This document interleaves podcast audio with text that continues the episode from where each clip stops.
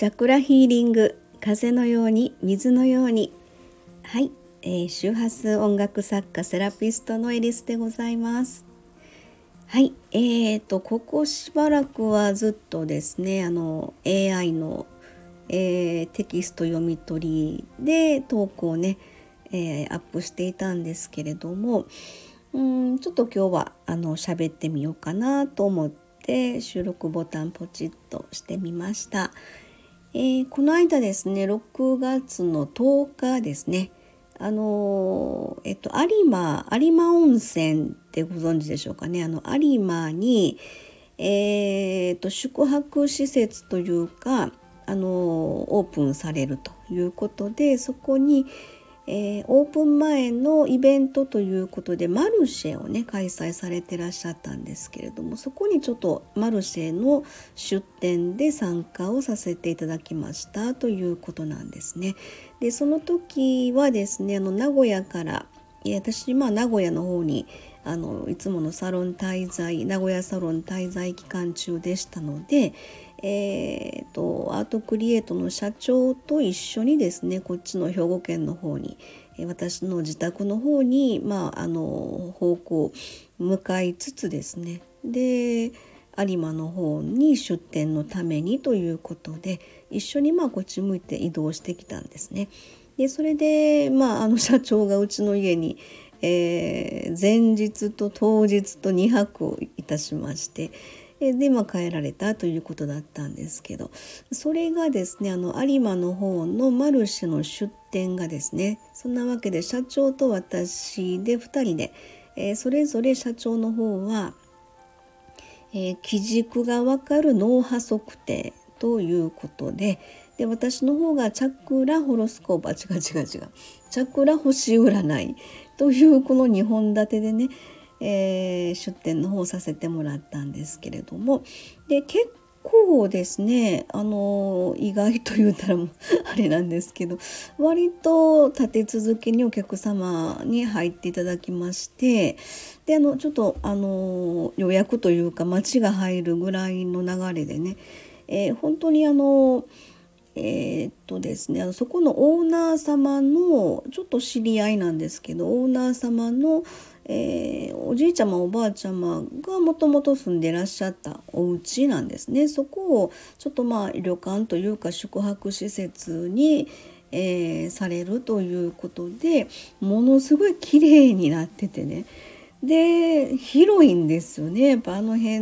ので普通にあの、まあ、すぐ近くには有馬温泉とかあるんですよ。歩いてね数分のところには有馬温泉とか普通にあるんですけどそこにあの普通の個人宅として住んでらっしゃったんですよね。そこで、まあ、ずっとそのお家が空いてたのであの、まあ、娘さん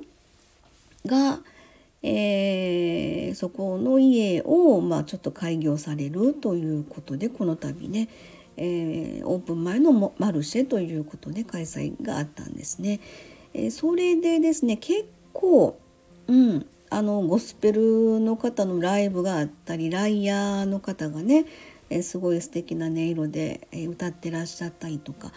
えー、すごく充実の一日朝の10時に集まって本当夜までだったので、え、そんな中ですごい楽しませていただいたんですね。え、でなんだろう私って結構いつもま名古屋サロンでプライベートで、まあ、セッションとかで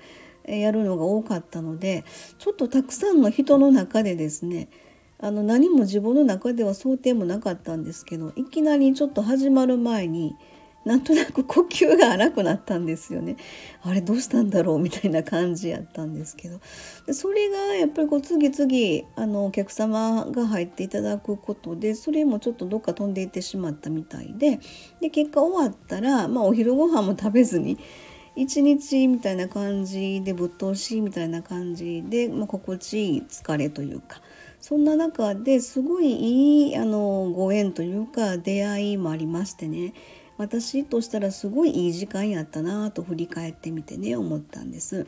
でその中であのいろんな、まあ、施術の方もいらっしゃったりいろんな物販の方とかねいらっしゃったりとか。あとはあの本当マッサージとかね整体という方もいらっしゃったんですけれども。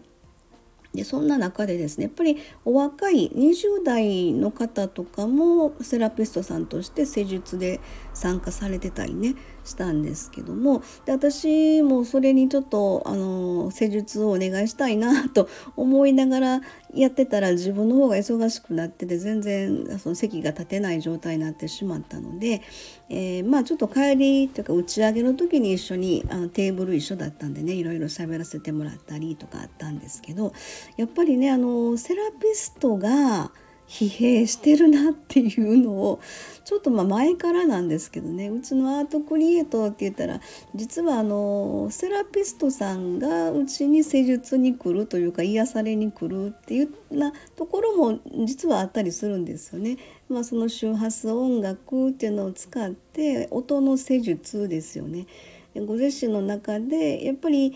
あの何て言うのかなえー、施術に来られる方っていうのは何かしらのエネルギーが滞った状態でねあの施術を受けに来られますのででそれをあのやっぱりその人に触れながら施術をされていくっていう方はどうしてもその滞ったエネルギーとかを自分の中に取り込んでしまうっていうことがあるのかなとあの感じたんですいろいろそのお話をね聞かせてもらっていたらでそれでどんどんどんどん自分の中でその何て言うのか蓄積されていってしまうのかなというふうに感じたんですね。でそれに関してうちの社長が結構あのまあ施術はしないんですけども人のあの気をやっぱりこうえー、浴びるというかなそういうことに対してのその対処法っていうのが分かるので、まあ、それ辺に関しては社長の方がいろいろお話しされてたんですけどね、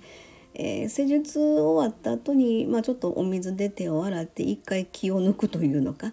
そんな感じで一回リセットするみたいなことでで次のお客様みたいな感じでやられて一回一回自分の中からあの一旦吸い込んだというのかその気を一回こう水で手洗洗うというかそんな感覚でリセットしてみたらどうかなというふうなちょっとお話もされてたんですけどね。